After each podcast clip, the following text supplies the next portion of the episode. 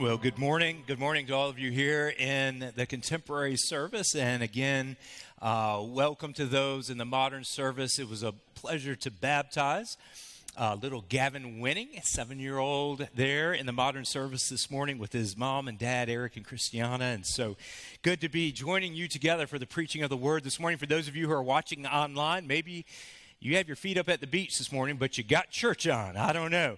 But uh, it is great to have you with us as well. Turn to Matthew chapter 14. We're in week two of our series, simply called Follow. A look at the life of Peter, uh, one of the disciples of Jesus. If you're new to Bible study, Peter is really the leader of the 12 when Jesus leaves. And Peter is, um, has such a huge role has such a huge role in establishing the church, in writing to the church. But even before we get to that, we want to step back and look at his life and look at key episodes in the life of Peter that teach us about our faith and teach us about what it means to walk after and follow Jesus. So last week we looked at Peter when he was called and Jesus' call to really follow him, to leave everything behind and follow him. Today we're going to look at a story, a very familiar story if you're if you're familiar with Bible study about Jesus and Peter walking on the water. So in Matthew chapter 14 we have our text this morning and here's what we want to understand. If last week Jesus called Peter to leave everything behind and follow him, this week Jesus is going to call Peter to rest in him and grow in Him. In the middle of the most extreme circumstances possible. Here's what I want you to do this morning I want you to think of storms in your life. Things that have happened to you, to a husband, to a wife, to your children, grandparents, things that have happened in your work or in your career, things that have happened in your marriage, things that are going on now financially in your life, things that are going on here in the life of our church. And I want you to I want you to think to that point where you knew the winds of that storm were blowing so hard you didn't know what to do. Now, you might be there right now. Some of you very well could be there right now. But Jesus has an incredible word for all of us this morning as he calls us to follow him and then as we begin to walk with him what it means to grow in our faith. So, Matthew chapter 14, let's begin in verse 22. Will you stand in both rooms for the reading of the word this morning? I hope you have a copy of the scriptures in front of you. You might have it on your digital device, you might have it.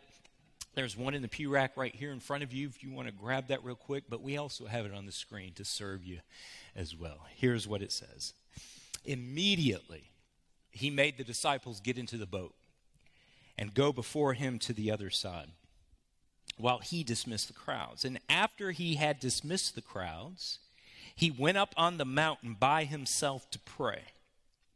When evening came, he was there alone, but the boat by this time was a long way from the land, beaten by the waves, for the wind was against them. And in the fourth watch of the night, he came to them walking on the sea. But when the disciples saw him walking on the sea, they were terrified and said, It is a ghost. And they cried out in fear. But immediately Jesus spoke to them, saying, Take heart, take courage. It is I, do not be afraid. And with those words from Jesus, you may be seated. And may the Lord bless the teaching and the reading of His Word this morning.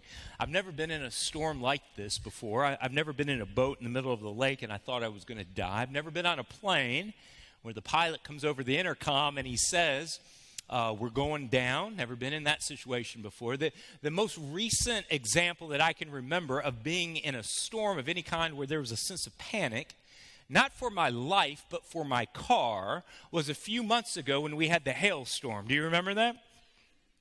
in March, at the end of March, I think it was, we had this tremendous hailstorm here in Greenville.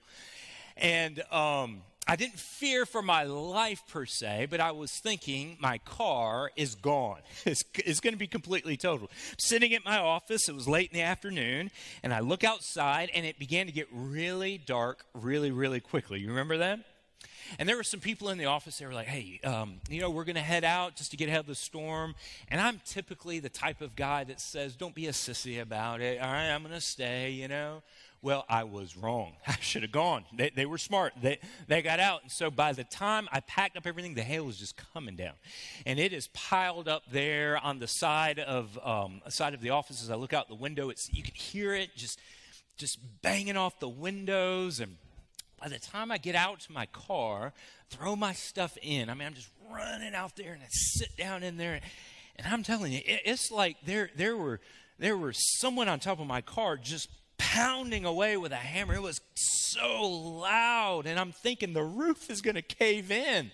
And so my first thought is okay, find relief from the storm. My car is going to be damaged. The, I, I re- literally thought the window was going to shatter, the window was going to break. And so I start driving. I said, at least I can start moving towards home. And I go down Taylor's Road, uh, past the Y, take a right there, take a, take a left. And I thought, aha, the gas station. I think the, the gas station on the right hand side there, they have those coverings. I'm just going to slide in under there and uh, just be protected way down the storm. The only problem is Greenville County was underneath that that Spinx overhang, right? So I look to my left, there's a bank, of course, everyone, and I mean, when I mean Greenville County, I mean, everyone's just piled in this way and that way and that way. I mean, they're all just kind of tucked in like little mice cowering underneath. And so I, th- I said, you know what? Across the road, Heritage Bible Church, they've got an overhang, and I'm going to just slide over it. Sure enough, I'm driving around the parking lot. Bang, bang, bang, bang, bang. Well, Spartanburg County was underneath Heritage Bible, Bible Church that day. And, and, so I keep going down Covenant United Methodist, and, I, and I'm thinking maybe they have something. But by that time, I learned no way. I, I, I'm not going to find cover anywhere. And I'm just like, get home right away. And it's starting to flood. You remember that? It was flooding, and um, I, I'm almost home by then, and I pull in and I run in the house, and um, sure enough, car is damaged, thousands of dollars of, uh, of damage to the car. I didn't make it out in time. But, but here's what I, I want to communicate to you this morning is that when you're in the middle of a storm, here's what you're thinking. How do I find relief? Right? How do I get out fast? How, how do I avoid the damage? Maybe that's what you're thinking in your life. How do I get out to just find relief and comfort and quiet and rest and peace and the damage to my car, the thousands of dollars. This is what we think of when we're in the middle of a storm. But Jesus wants to teach us something different this morning about our storms because Jesus is going to use a storm to teach us about resting in Him and trusting in Him and growing in Him. You see, Jesus looks at storms differently than you and I do. We want to find relief. He sees them as a platform to reveal his glory and to grow you in Christ. So, how does he do that? Well, we just read Matthew chapter 14. We read the first few verses, and Jesus, it says, immediately sends his disciples away. So here's what's happened, and you need to know this. He has just completed the feeding of the 5,000. Now, it's 5,000 men. That's not counting women and children in the, in the paragraphs right uh, before that.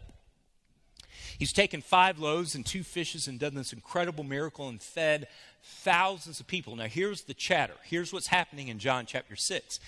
As John's writing the account of feeding of the 5,000, he says, The people say, There's a prophet that's come from heaven. Let's make him king. They recognize the power of this man. Now, they didn't fully understand who he was because they wouldn't have said, Let's make him king right away because Jesus didn't want to be king right away. He had to go to the cross first. He wasn't what they expected or what they wanted. And so he said, No, no, no, no, no. No. Um, disciples, you get in the boat and, and go on the other side. I'm going to meet you over there. And then I'm going to dismiss the crowds. I'm going to deal with them because they want to make me king. It's not time yet. So you go immediately, go across the way. I'm going to dismiss the crowds. And then he goes up to a mountain to pray. And he's by himself at the top of a mountain somewhere. And when you think about it, as we read the text, here's the boat, and it's out in the middle of the lake, and you read it. They're so terrified in the storm out there. And here is Jesus up in this mountain praying. Now, you're thinking, is that a very compassionate Jesus? Well, that's not the answer that, uh, that, that we're looking or that's not the question, rather, we should ask. The answer is this Jesus knows what he's doing. And he's up here praying as the disciples are in the storm. Now, why is he praying? He might be praying for a couple of reasons. One, he understands the urgency of this ministry. They wanted to make him king. He's thinking, Father, don't need to do that. Are we getting closer? Maybe he's asking that question. Maybe he's maybe he's grieving. In the passage right before the feeding of the 5,000 passage, some men come to Jesus and they say, Jesus, your cousin John the Baptist, the one who um, you love dearly, um, Herod cut off his head. He's dead. And it says that Jesus, when he heard this, he gets in a boat and he wants to go away. And when he goes away, guess what? Here come the crowds. He has to feed them, feeds the 5,000. Jesus can't get a break here. So maybe he's up on the mountain to, to rest, to talk to the Father about this. Maybe he's up in the mountain because he knows what's about to take place. We don't know. But here's what I want you to understand is that if you're in the middle of a boat out in the lake, Jesus knows. He cares. I love what John MacArthur says, a great quote. I'm working through his commentaries. We work through the life of Peter as well as several commentaries in the Gospels. Here's what he says Jesus knew of their situation long before it happened, and he knows yours too. And he didn't have to rush away from prayer in order to be on time to help. The storm and the disciples were equally in his hands, and he knew in advance exactly what he would do with both. And what's he going to do with both? Well, he's going to teach his disciples. Thought number one this morning, and it's this Jesus waits. He's up in prayer, but he waits in wisdom for the most purposeful time to step into our storms, not our most convenient time. All right, we'll leave it up there for those of you who are taking notes. Jesus waits in wisdom. He's praying, he's waiting in wisdom for the most purposeful time to step into the storm, not the most convenient time. Now, why do I say waiting? The timing of all of this. The text says this it was in the fourth watch of the night that Jesus comes down. All right, so let's do a little Roman math here. All right, the Gospels are using Roman time, fourth watch. Fourth watch means um, the first watch begins in the evening time for the Romans, 6 to 9. Second watch is from 9 to 12 at night. The third watch is from 12 to 3 in the morning. The fourth watch of the night is from 3 to 6 a.m. They believe that Jesus, he dismisses the crowds. They don't have lights out there, they don't have stadium lighting. He dismisses the crowds because it's getting dark. So, anywhere from some folks believe anywhere from three to six, he feeds the crowds and then he dismisses them and goes up in the mountain. So, early evening to 3 to 6 a.m. for you early risers, some of you fourth watchers, there's nothing going on, right? From 3 to 6 a.m. And Jesus gets up and he says, Now it's time. Do you realize there's the potential that these disciples are out in the boat from 6 or 7 o'clock to 3 to 4 to 5 a.m. in the morning? Here's the point they're exhausted. They can't, they can't do it anymore. They are so fearful. They, they are beyond any sense of rational understanding of what's going to happen here. And, and, and they have to be thinking Jesus had performed a miracle on the sea before. Maybe early on they were thinking this storm is bad. They were used to these storms. The Sea of Galilee is an amazing little little lake. It's not a big lake at all. It's a shallow lake. It it sits 700 feet below sea level, and you have these tall mountains and the, the, air is cool up in the mountains and it's warm down by the lake. And so when the temperatures collide, the air pressure drops and the storm starts whistling through there. The winds start whistling through there and it just kind of jumps on that shallow lake. And the winds and the storms can become so severe so quickly. But they're out there for hours now. And, and they're exhausted. And this is how some of you feel. You're, you're absolutely exhausted. you can't do it anymore and you're so fearful and you've lost any sense of understanding that this is rationally going to work out. We're done. We're past that at this point. This is how they feel physically in, in the boat. This is how they feel physically in the storm. Meanwhile, the miracle worker, the one who can do anything, is nowhere to be found. Is that how you feel sometimes? Where is he? And he's waiting. He's waiting. He's waiting in incredible wisdom to come and do something that only he has the wisdom and the power to do. He wants to teach them that his time is different than their time. Our time, it, it, has to be expedient. Our time, it needs to be convenient. I'm in the car, the windshield's going to break, there's nowhere to go. Get me relief now. That's how we think. And Jesus says, I want to teach you more than that. I, I want to teach you that I'm all wise. And so he comes to them walking on the sea. Mark chapter 6 says this. If you want to read just a little parallel version, Mark chapter 6 is not very long, short little paragraph here. Mark adds this. And when I read this, I, I kind of scratched my head and said, Jesus, what are you doing here? Mark 6 says this that when Jesus was walking on the sea, he meant to go past them in the boat. Is Jesus showing off here? what is he doing as he goes by? And, here's what he's saying to them. Here's thought number two this morning. This is my favorite thought that Jesus has taught me from the text this week. I love this. Thought number two Jesus speaks to our hearts with his presence before addressing the storm with his power. Jesus speaks to your heart with his presence before he addresses and fixes the storm with his power. The storm is going on throughout all of this. Jesus means to walk by, and here's what he's telling them Fellas, you've forgotten who I am. When you get in a panic, here's what you do.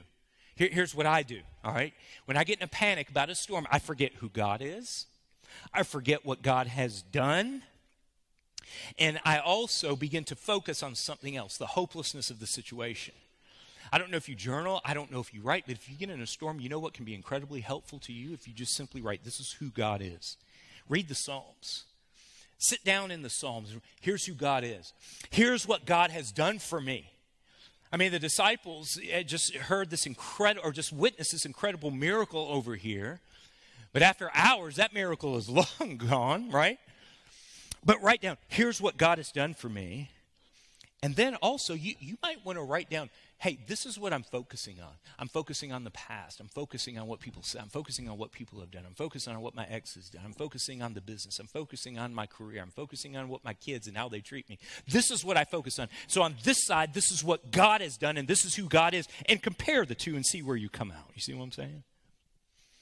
But Jesus comes to help them, and here's what he says My presence, take courage. It is I. Do not be afraid. Jesus, as he walks by the boat and he comes to them, remember the storm is going on.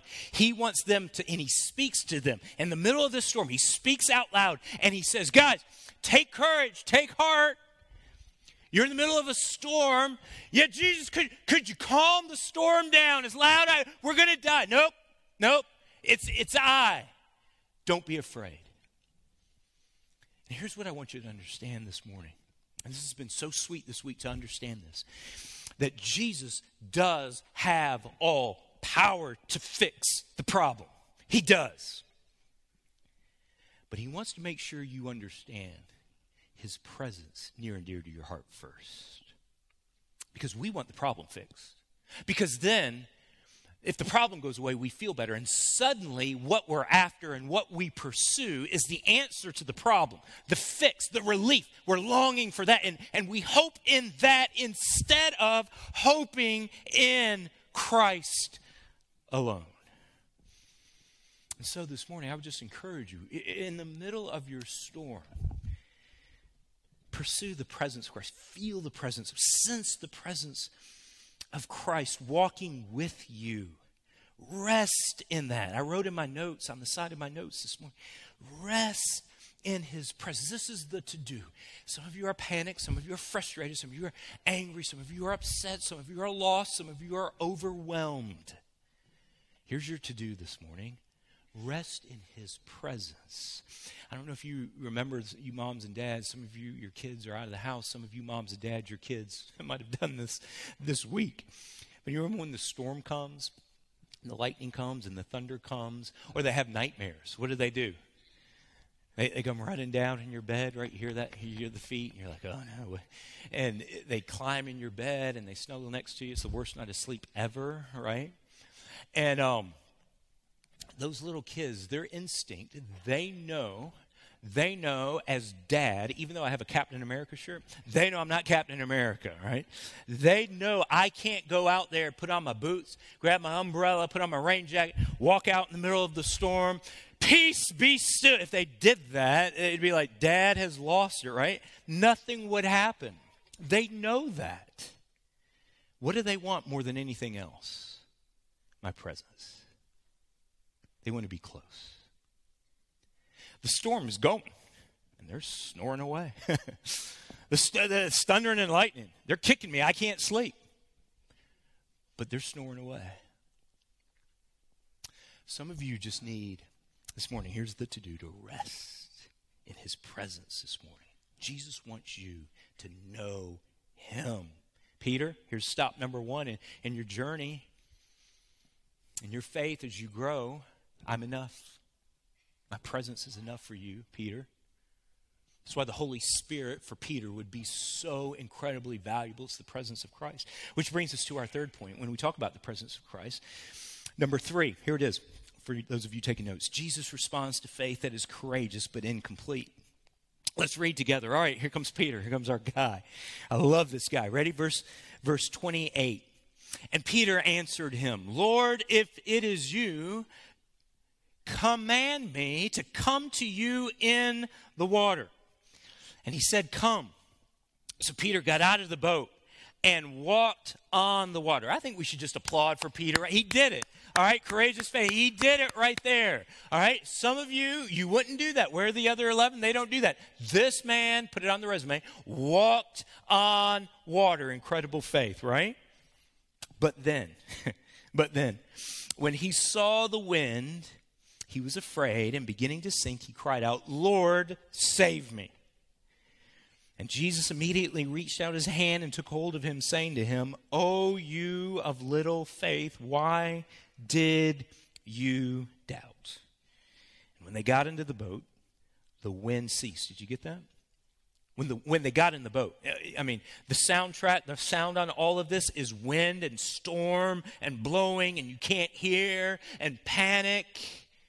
And they get into the boat, and the storm stops. And those in the boat worshiped him, saying, Truly, you are the Son of God. Third thought this morning is this Jesus responds to faith that is courageous, but is incomplete. Now, here's where we begin to grow.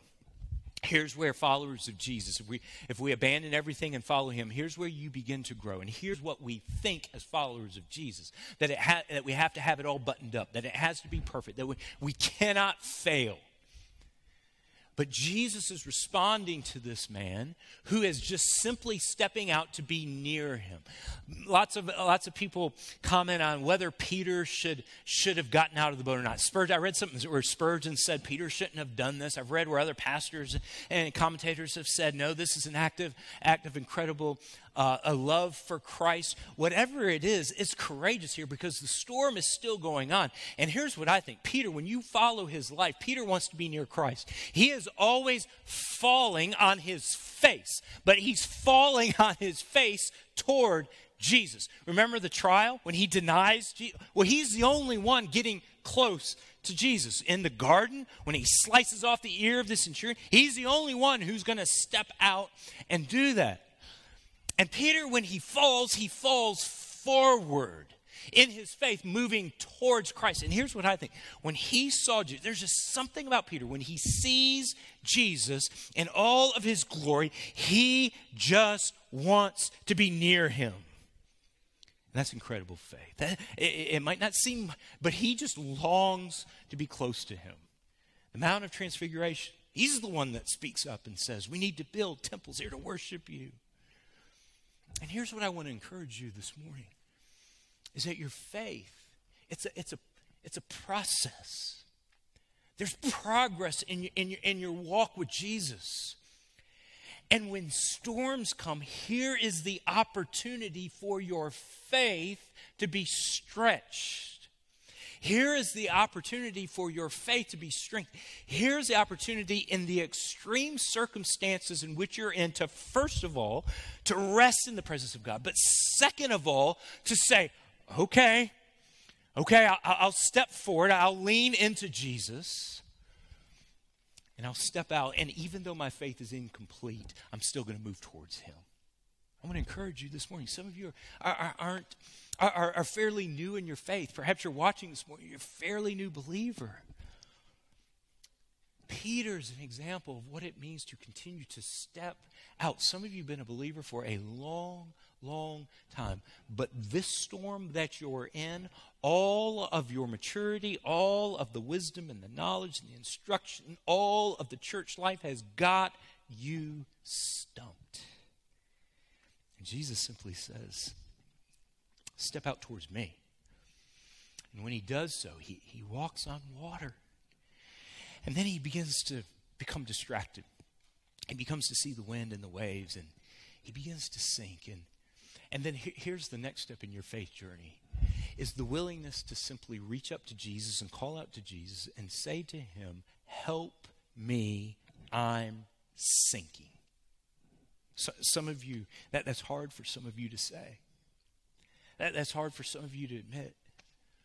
It's hard for some of, some of us in our pride to say, I, oh, I can never admit that I'm failing, that I'm falling. But you know what? Here's how your faith grows. This is how your faith is strengthened. When you look to Jesus and you say, Help me, and Jesus reaches down and saves him and pulls him up and puts him in the boat. Some of you, if you can't get to this point where you simply say, I can't do it, if you can't get to this point where you say, I failed, if you can't get to this point where you, you can say, I'm sinking, I don't know what's holding you back, but if you don't get to that point, maybe it's going to be difficult. It's going to be difficult for Jesus to reach down and to pull you up and to set you in the boat and to send you on your way. Because we stay contained, we stay isolated, we stay, har- we stay harbored within ourselves. And Peter is just out there for the 11 to see. And when he gets in the boat, Jesus says, Peter, why did you doubt? Now, that's a, that's, that's, that's, a, that's a crazy question, isn't it? If I'm Peter and I get in the boat, here's what I say to Jesus. Because the storm's quiet. All, can you imagine this? I mean, they're just, they're just, they're just breathing normal now, right? Oh, you have little faith. Why, why did you doubt? And if I'm Peter and I catch my breath and I'm going to say, number one, Jesus, I'm the only one walking on water. What are they doing? Right? What about their faith? You telling me about my faith? What about their faith? And it's kind of a crazy question. Why, why did you doubt? And I don't think um, here that Jesus is talking about the obvious. Well, because there's a storm and I'm going to sink and I'm going to die. I'm going to drown here. The wind is blowing. Um, I'm not a fish. Fish don't walk on, or I can't swim in the ocean. Uh, have you ever seen a human walk on water before? That's not what Je- Jesus isn't asking the obvious here. Here's what Jesus is after. The way that phrase is, is worded in, in, in the uh, Greek New Testament, here's what he's saying. Not the distractions are out there, which is true. The distractions are out there which keep our focus off of Jesus. It keeps, it keeps us from, from following him. I get that. But here's what Jesus is saying that word doubt, it's been used also to say you, you're, you're, you're trying to serve two masters, you're caught between two places. You're, you're over here, but you're over here.